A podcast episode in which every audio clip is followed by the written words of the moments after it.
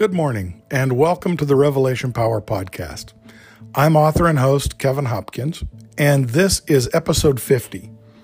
I don't know that it merits a great celebration, but it's a milestone to me.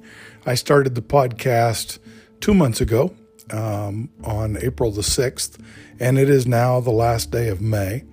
And so we're pretty much right on schedule with what I intended to kind of be a daily uh, excerpt from the book of Revelation, something that people could gather some kind of insight or thought material from each day and carry on into their world. If you've been keeping very close track, you know that there are days that I'm not able to record an episode and days that I record two or three at a time. So it's been quite a journey. Uh, I've discovered new things, I've learned new things as I've prepared for the podcast, and I've passed those things on to you. So it's been good for me. I hope it's been uh, a redeeming experience for you.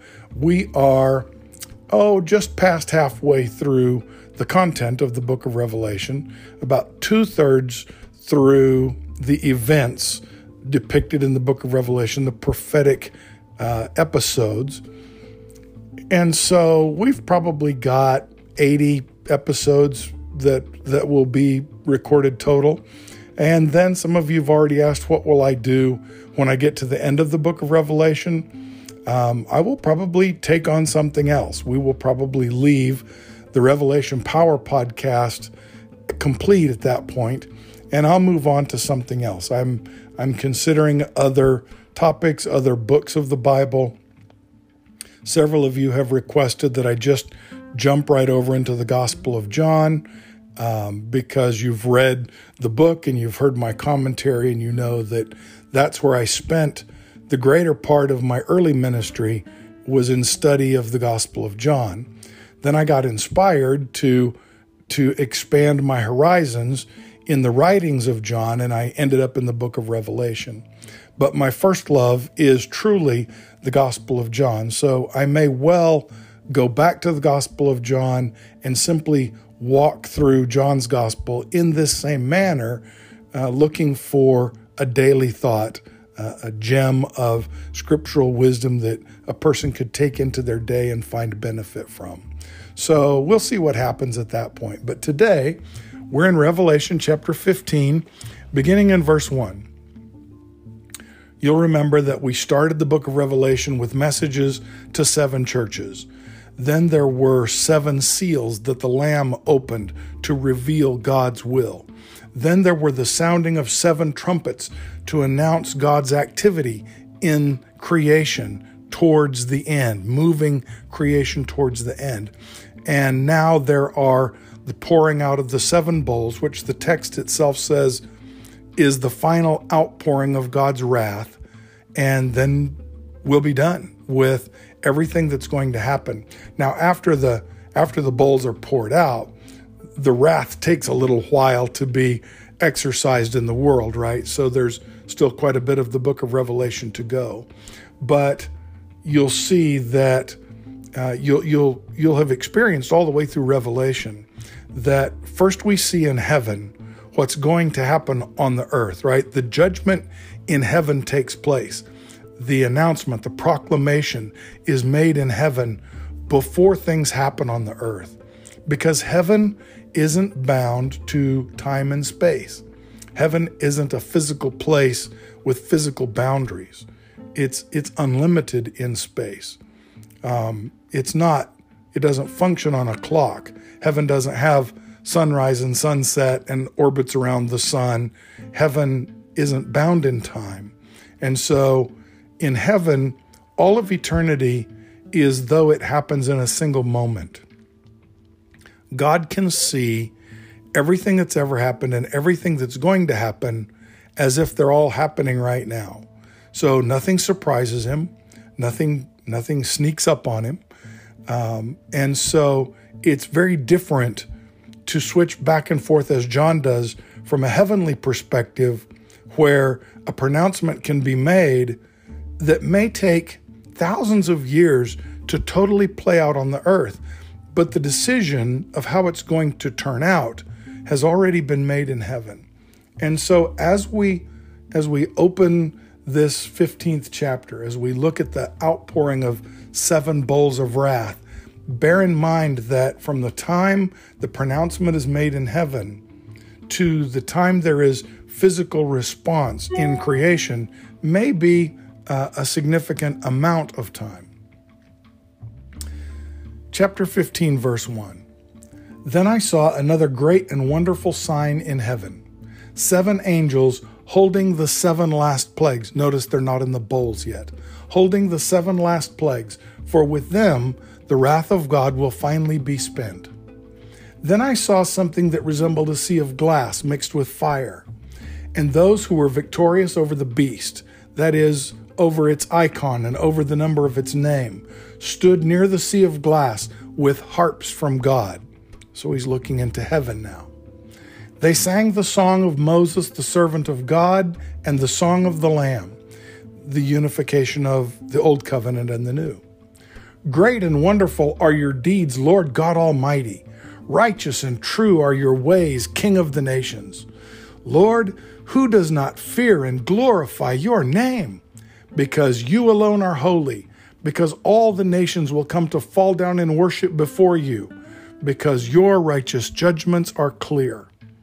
After this, I saw the temple, or more precisely, the tabernacle of testimony in heaven.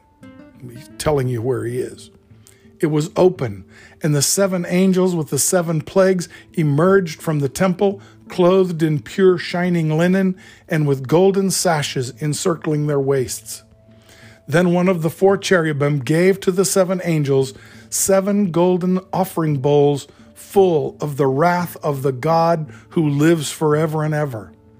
At that moment, the temple was filled with smoke from the glory of God and from his power, and no one was able to enter the temple until the seven plagues of the seven angels had been accomplished.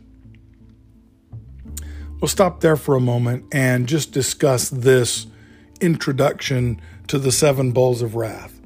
It serves the purpose of the scriptural interlude that we've seen before each of the releasing of the seven seals, trumpets, and so on. There wasn't really an interlude before uh, the introduction or the messages to the seven churches because that's where we started.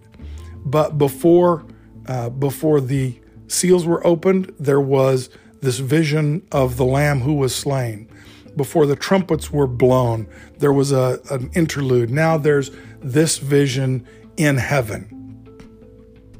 Very important to remember that what John is seeing here is the heavenly context. This is what's taking place before the the bowls can be poured out, right? So this is not on earth now. He's he's looking into heaven, seeing what's happening there and he sees the angels holding the seven plagues as though they're holding them back. They can unleash them at any moment, but they have the seven plagues and they're holding them back for this moment. And there's an announcement and a song, and then out of the temple come these seven angels holding the plagues. John sees a sea an ocean of what, what looks like glass mixed with fire. Glass mixed with fire. Sounds like a diamond sea, doesn't it? The flash inside of a diamond we call its fire. And here is a sea of glass mixed with fire, a diamond sea. And those who had been victorious over the beast, those who had not worshiped his iconic image, his, his representation. Those who had not accepted his brand into their lives, but had been true to God and have died in that faithfulness.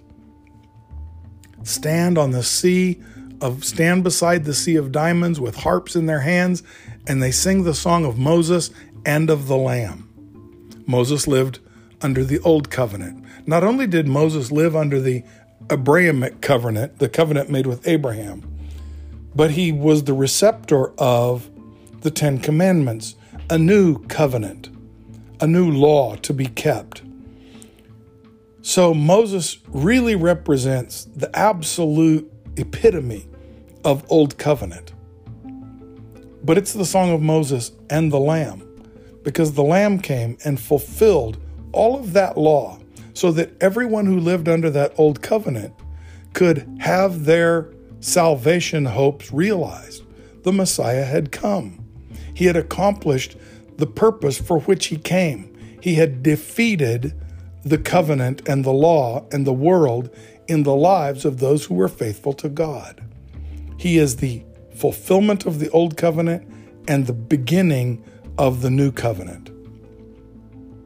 And they sing this song, and the song is printed here, the words at least. We don't know what the tune was or how it sounded. One day we'll hear it for ourselves. But the, the hymn that they sing extols the virtues of God and the, the reasons that he should be feared, because he alone is holy, because all the nations will come and bow down before him and worship, and because his righteous judgments are clear or true. His judgments are final and and they're just. And so they're coming, right? This is a, a predecessor, a precursor, that God's righteous judgments are on the way. And then John sees the temple. He says, I saw the temple, more precisely, the tabernacle of testimony in heaven. The tabernacle of the testimony was the holy, the holiest of holies, where the Ark of the Covenant was kept inside the temple. The testimony that God had preserved and had led his people through an entire salvation history that he he he met them in the desert. He drew them out of bondage and he formed them into a new nation. They had been the children of Abraham. Abraham, Isaac, and Jacob, in fact. But so were the Canaanites who were still back in what was now called the Promised Land.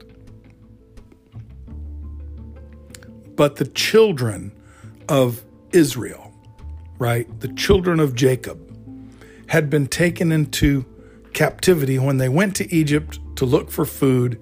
They got comfortable, and the Egyptians put them into bondage. And instead of being their friends, became their owners and kept them as slaves. And God called them out, sent Moses to free them, and then brought them out into the wilderness where he met them. And he ministered to them. He led them as a pillar of fire at night and a, and a pillar of cloud by day. He gave them food, manna from heaven, quail from the, from the winds. He brought them water from a rock. God shepherded them through that desert time. And because of their lack of faith, they didn't get to make a straight shot from Egypt to the promised land because they arrived at the promised land and responded faithlessly. They had to go wander around in the desert for 40 years. And Moses himself didn't get to cross into the promised land. So there's this sense that Israel has a salvation history. God has named them, shaped them, owned them, fathered them, shepherded them, preserved them, guided them, and in response, had them fashion this ark, the Ark of the Covenant, in which the Ten Commandments were kept, along with, with Aaron's staff and a few other things. And that was set into the holiest of holies in the very center of the temple where only one priest could enter once a year and and provide a sacrifice for the sins of all the people. It was a place people weren't allowed to go. And the crucifixion story of Christ has this interesting inclusion that says that at the moment that Christ surrenders his spirit and dies, the veil in the temple that separated the holiest of holies from the rest of the people was torn in two. I don't know if it was literal, but it's certainly at least figurative. That God will now no longer be kept away from his people. He's not a, an icon to be locked away. He's not some kind of museum piece to be kept away from his people so they don't touch him or ruin him.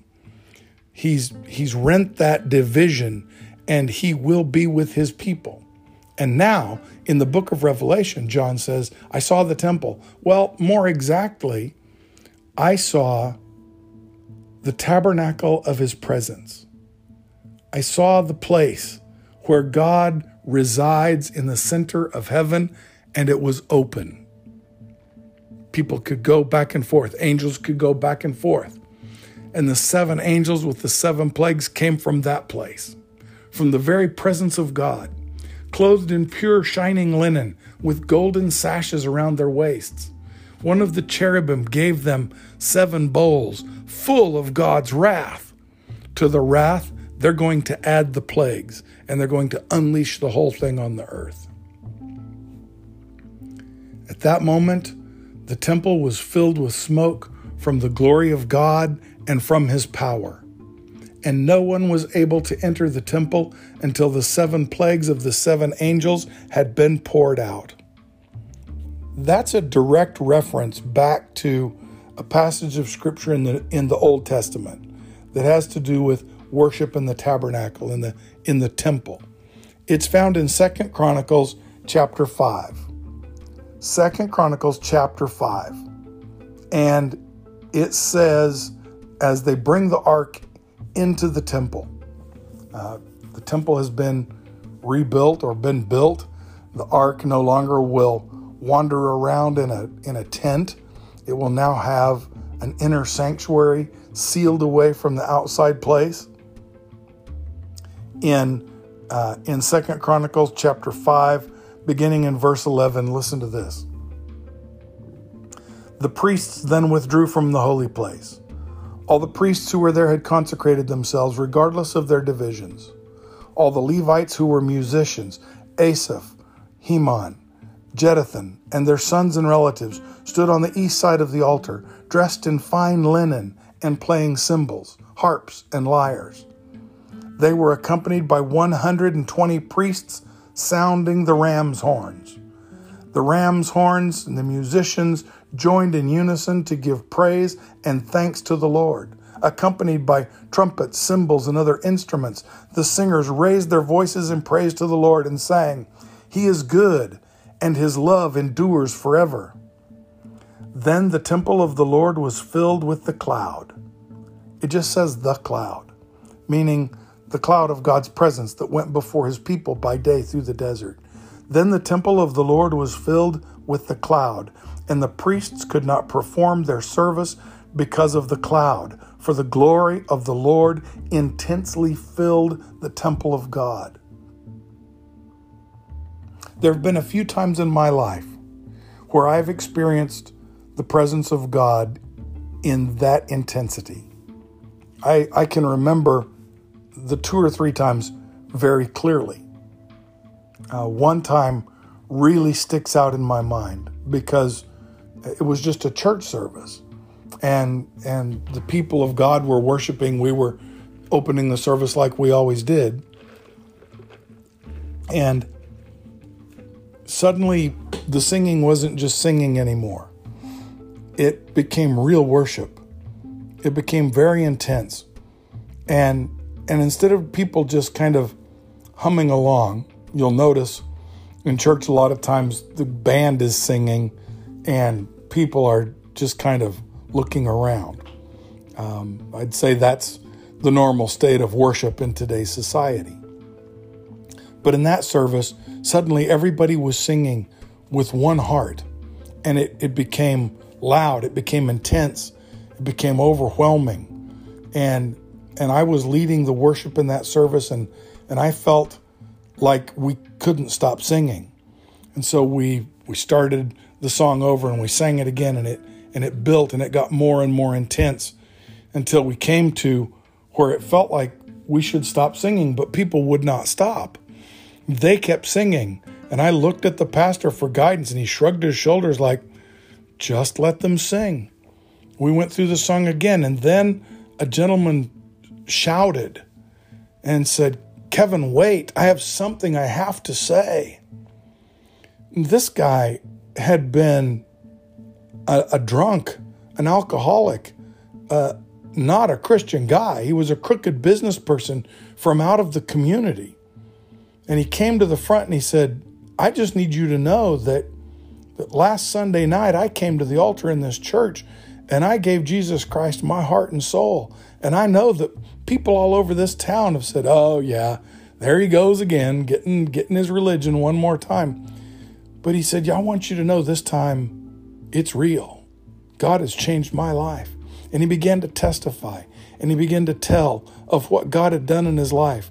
He took a whiskey flask out of his pocket and he set it up on the offering table in front of the church. And he said, This is what I used to close business deals with until last week. And he held up his Bible and he said, From now on, this is what I will do my business by. And people began to cry and people began to shout out praises to God. And the Holy Spirit got intense. And the pastor stepped up and invited people who wanted that kind of power in their lives to come and pray. And and we began the song again and and people poured up to that place of prayer. They knelt at the altar. They knelt on the steps leading up to the platform. They knelt in the front row of chairs. There weren't one tenth of the entire congregation still sitting in their seats. Everybody had come to the front. And and I continued to sing the song, but nobody was singing with me anymore. Everyone was on their knees. Even the people still out in the seats had taken a kneeling position in front of their seat. Nobody was just sitting. The pastor and I were the only two people standing in the whole place. And I sang through the song once more, and the musicians stopped. They could not go on playing.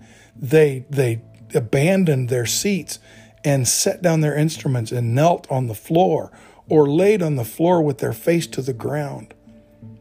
And and I couldn't go on singing. And I knelt by my chair. I looked over the pastor was kneeling by his chair.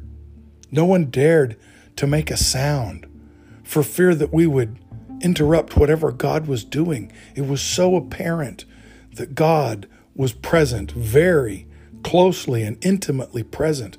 People were softly weeping as they knelt, Others were whispering prayers. No one would make a loud sound because nobody wanted to interrupt what God was doing. And we stayed in that position. It must have been half an hour or so. And finally, somebody went back to a chair. Somebody went back to their seat, but they didn't say a word. They just sat down. And, and over the next several minutes, more people arose from their kneeling or their face to the ground position, and they went and they sat in their chairs silently. The musicians all regained their positions at their piano or organ or drums or guitars or trumpets or whatever instrument they were playing, but they didn't play. We sat there in silence.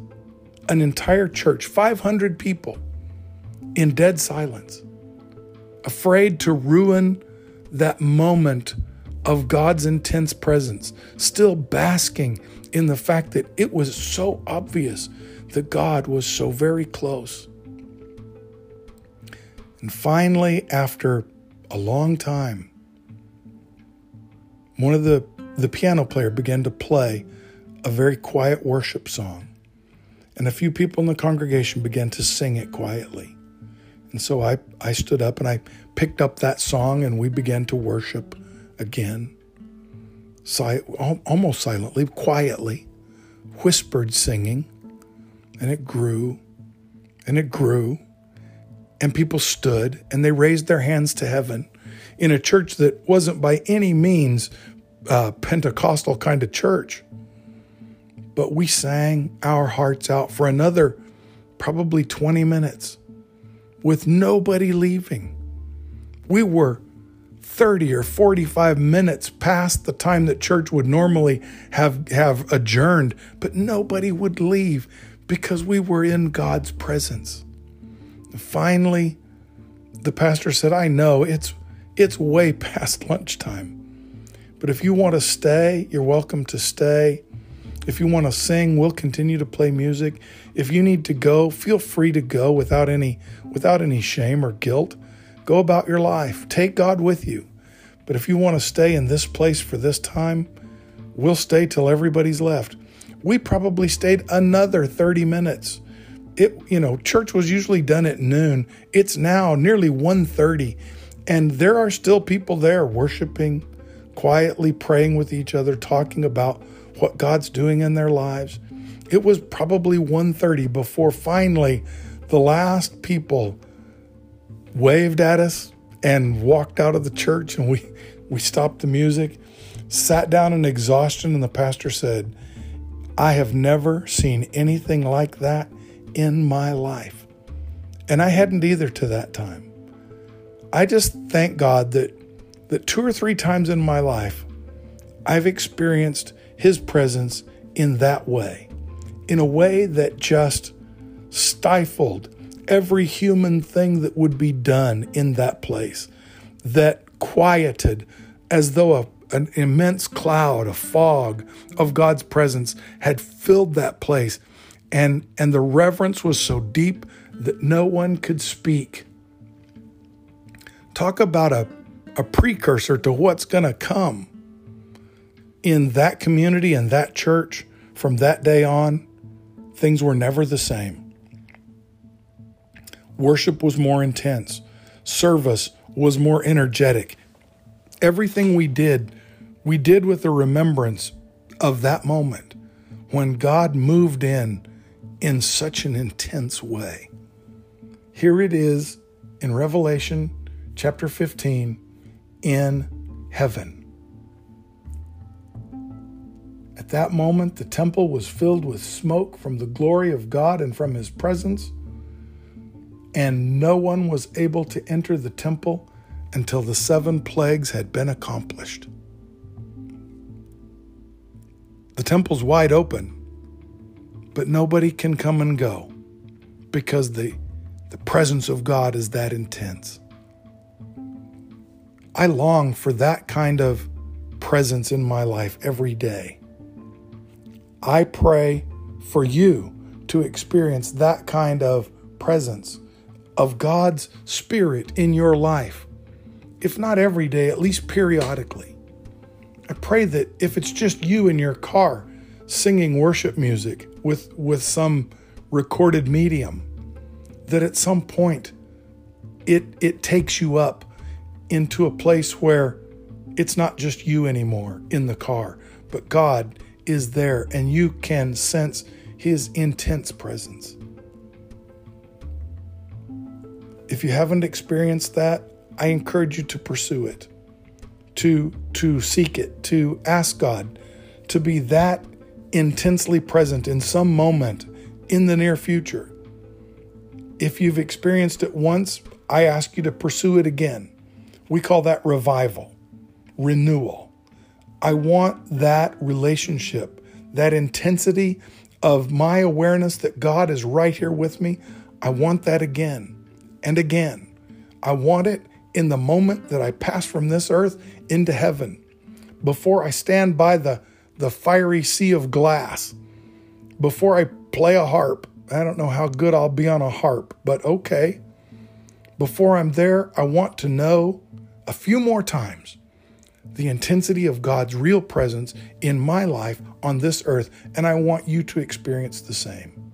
The danger of our do better speech and our little concert every Sunday is that all the light and the smoke and the, the show, the performance, and the cool, happy little message with the cool, happy little fab dress it, that's not God. That's not God. I'm looking for real, worship. I'm looking for real intensity. I'm looking for his real presence. It doesn't have to be glum. It doesn't have to be prophetic. It doesn't have to be threatening. In fact, it's none of those things. It's just real. And and I'm praying for you right now, wherever you are, that a few more times in your life you would have those moments where you know beyond a shadow of a doubt that the presence of God in your life is real. Let's go seek that together.